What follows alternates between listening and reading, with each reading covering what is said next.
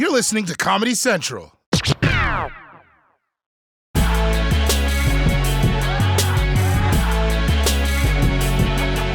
After a week of being forced to quarantine, Donald J. Trump is back on the campaign trail doing what he loves most spreading COVID 19. President Trump returned to the campaign trail with a rally in Sanford, Florida. It was his first rally outside the White House since getting out of the hospital. The president threw masks into the audience as he walked onto the stage. Several members of the first family were in attendance. Many of them did not wear masks, including the president himself. I went through it. Now they say I'm immune. I can feel I feel so powerful. I'll walk into that audience. I'll walk in there. I'll kiss everyone in that audience. I'll kiss the guys and the beautiful women and um, everybody. I'll just give you a big fat kiss. Yes, my friends, it looks like Trump has emerged from his battle with the deadly virus and it's made him horny as hell. I guess it's true what they say a serious illness can make you realize what's most important in life. And also, kissing the women and the guys? Woo!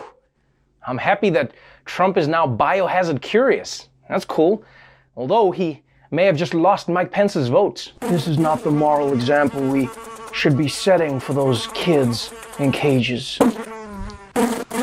Also, it's insane how Trump says he'll kiss all the guys, but only the beautiful women. You ugly chicks, I'm out. I can deal with corona, but doctors say a butterface could be fatal. But hey, man, good for Trump. I'm glad that he's feeling better. Although I think his recovery is going to be awful for public health. I mean, how are his supporters going to take coronavirus seriously if it can be beaten by a guy whose body is 83% chicken nuggets? The fact is, Trump's behavior sets an example for the people around him. And you can see at the rally that people are already taking corona a whole lot less seriously. Governor Ron DeSantis is being criticized for his appearance at President Trump's rally in Sanford. This is the governor of Florida, Ron DeSantis. He's at the rally that Trump is at right now, and this is his entrance. Remember me! Um, no mask, high five in the crowd, uh, then touching his face with the hand that he used to high five. Man, I know everyone likes to shit on Ron DeSantis for his choices, but I disagree. Of course, he's gonna high five strangers and then snort their germs. If you're the governor of Florida, then you gotta represent Florida, baby. I mean, this just shows you how powerful Trumpism is. His supporters think that his success is their success. They're running around that rally like they got over COVID. Yeah, we're immune, baby. They're like that with everything that Trump does. Yeah, we got tax cuts, baby. No motherfuckers, he got his tax cut. You're unemployed. Now, although Trump is feeling better, his poll numbers are still in the ICU, which is why he's launched a bold new ad campaign to convince America that his handling of the pandemic has been as successful as his own personal steroid regime. The Trump campaign now facing pushback from Dr. Anthony Fauci after lifting part of a seven month old soundbite from Fauci for a new ad. President Trump tackled the virus head on, as leaders should. I can't imagine that anybody could be doing more. The president tweeting they are indeed Dr. Fauci's own words, and the president's campaign tweeting it will keep airing the ad. But Dr. Fauci tells NBC News they did this without my permission and my comments were taken out of context. Dr. Fauci wasn't talking about the president. The quote is from an interview with Fox News back in March where he was talking about the coronavirus task force and its efforts to respond to the pandemic. I think it's really unfortunate and really disappointing that they did that. To take a completely out of context statement and put it in, which is obviously a political campaign ad, I, I, I thought was really very disappointing. What would you say if uh, I told you I heard that the Trump campaign was actually preparing to do another ad featuring you? You know, that would be terrible. I mean, that would be outrageous if they do that. No, Dr. Fauci, what have you done? If you tell Trump not to do something, he's going to do it even more. It's what happens all the time. Whatever you do, Mr. President, please do not run your businesses while you're in office. You mean like this? No, okay, but at least don't host events during a pandemic. You mean like this? No, but whatever you do, don't wipe your boogers on the White House curtains, please. You mean like this? No, now the curtains are all green. To be honest, guys, I can't blame Trump for this. I mean, he did what he had to do. It's not like he's got many doctors dying to endorse him. It was either quote Dr. Fauci out of context or bring back this dude. The good news for Trump is that while Dr. Fauci may not be vouching for his medical expertise, Trump did get a very real endorsement from another top scientist, his son Eric. Yeah, I spoke to him three times that next Saturday. The guy sounded 100%. It was amazing. It actually probably goes to speak to how, how good some of these vaccines that are being created are. And what my father's done on the vaccine front, no one could have done. No one could have done. My father literally started day one creating this vaccine. He worked to push this vaccine, and now my father just took it. And uh, you see how well he got over it. Eric Trump talks about his dad the way little children talk about their dads. My dad invented the corona vaccine, and then he took the corona vaccine, and now he's the strongest person in the world. Oh, and clearly Eric doesn't understand how vaccines even work. They are the prevention, not the treatment. You know, it's like how a condom is a prevention for having a kid like Eric, and then leaving him at the mall as a child hoping that he wouldn't find his way home was the treatment. Although it is nice that Eric thinks so highly of his dad. I bet President Trump was probably watching this at home like, wow, that stranger is so nice. But yes, according to business casual Napoleon Dynamite, not only did Donald Trump invent the vaccine, but it's already here. And you might be thinking, wait, Trevor, I just read that Johnson & Johnson had to pause their trial because someone got a mysterious illness. Yeah, but you're just watching the wrong news. The real news is that coronavirus has been handled. I mean, you heard what Dr. Fauci didn't say. And here's the truth, people. If the President of the United States, with his team of 60 doctors and a hospital in his house and access to unreleased drugs, can beat this virus, then clearly anyone can do it. Now, who wants a kiss? Come on, come get it. Peru, the country best known for its adorable living pinatas. Like most of the world, the South American nation has been in lockdown for coronavirus. But this week, it reopened its biggest attraction for one lucky guy. Patience has paid off for a Japanese tourist who refused to let the pandemic ruin his trip of a lifetime. Jesse Katayama wanted to end his journey around the world at Machu Picchu, the ancient mountain citadel in Peru, but he arrived in March. That was just as the country's COVID lockdown started. So Jesse did something cool. He rented a room, he studied yoga, he taught boxing to local kids and just waited. Word got around, and on Sunday, Jesse was granted special access to Machu Picchu wow. as the only visitor in seven months to be there before he headed home to Japan. Whether or not you care about Machu Picchu, this story is inspiring. Because this guy had a goal during COVID and he waited long enough to make it happen. We can all learn a lesson from that.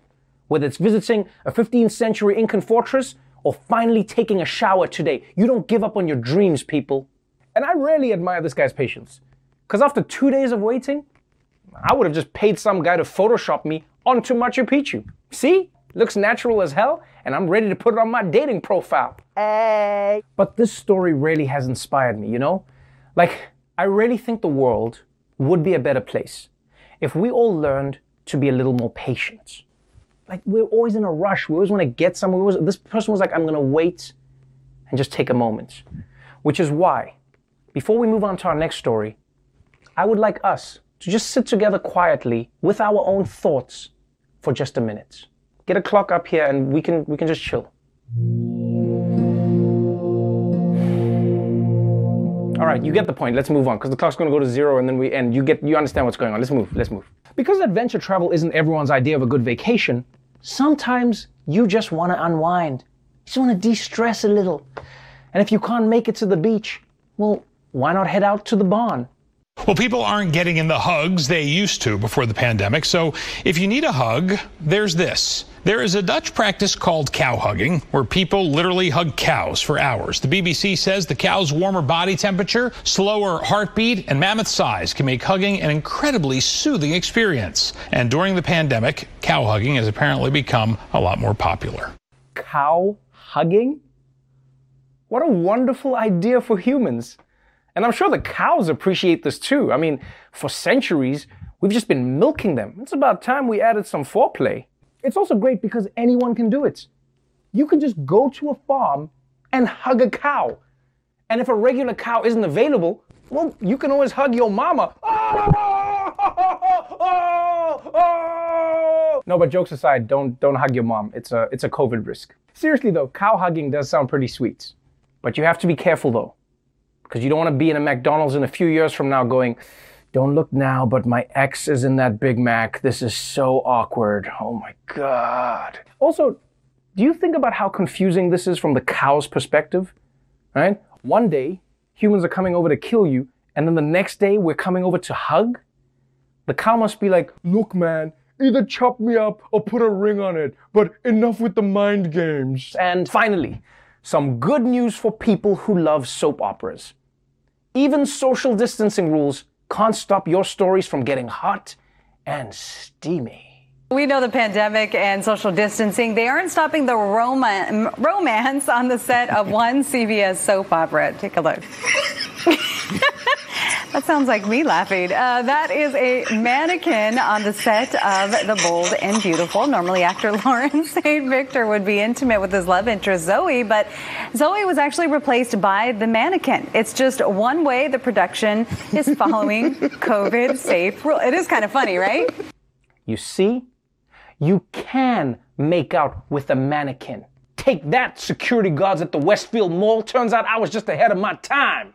But can I just say, on a personal level, I'm just so proud of that mannequin. I mean, last week, I saw her working at the Gap, and now, now she's on TV. That's what makes this country so great. If you're a mannequin who believes in hard work, you can end up as a soap star or even as a White House advisor. But what I love most about the story is that apparently not having a kiss in the show just wasn't an option for them. Yeah. I mean, they could have just written around the kiss, but the producers were like, yo, there are two million horny grandmas watching this show. He's taking his shirt off and kissing something. While things are starting to get worse again, the crazy thing is, the Trump administration is pretending that the crisis is over. Not only is the super spreader in chief running around the country breathing on everyone in a MAGA hat, but Rudy Giuliani, Trump's top lawyer and White House Halloween decoration, actually told a rally the other day that, quote, people don't die of this disease anymore. Which is easy for him to say. I mean, he's been dead for 12 years. None of this is surprising anymore. Trump and his people have been in denial about this virus from the beginning, or at least in public, they've been in denial. Because now we're finding out that while the rest of us were still preparing for a normal year of movies and haircuts, Trump's rich friends were getting a heads up about what was really about to happen.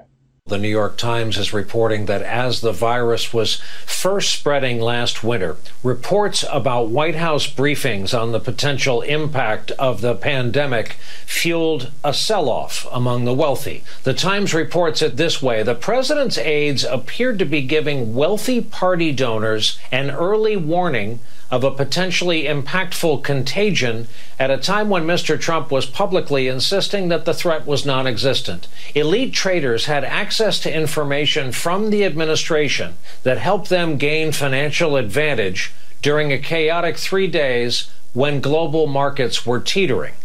Wow. That is really disgusting. And it just goes to show you that if you want the real scoop on what's really going on, you have to pay attention to what Wall Street billionaires are doing.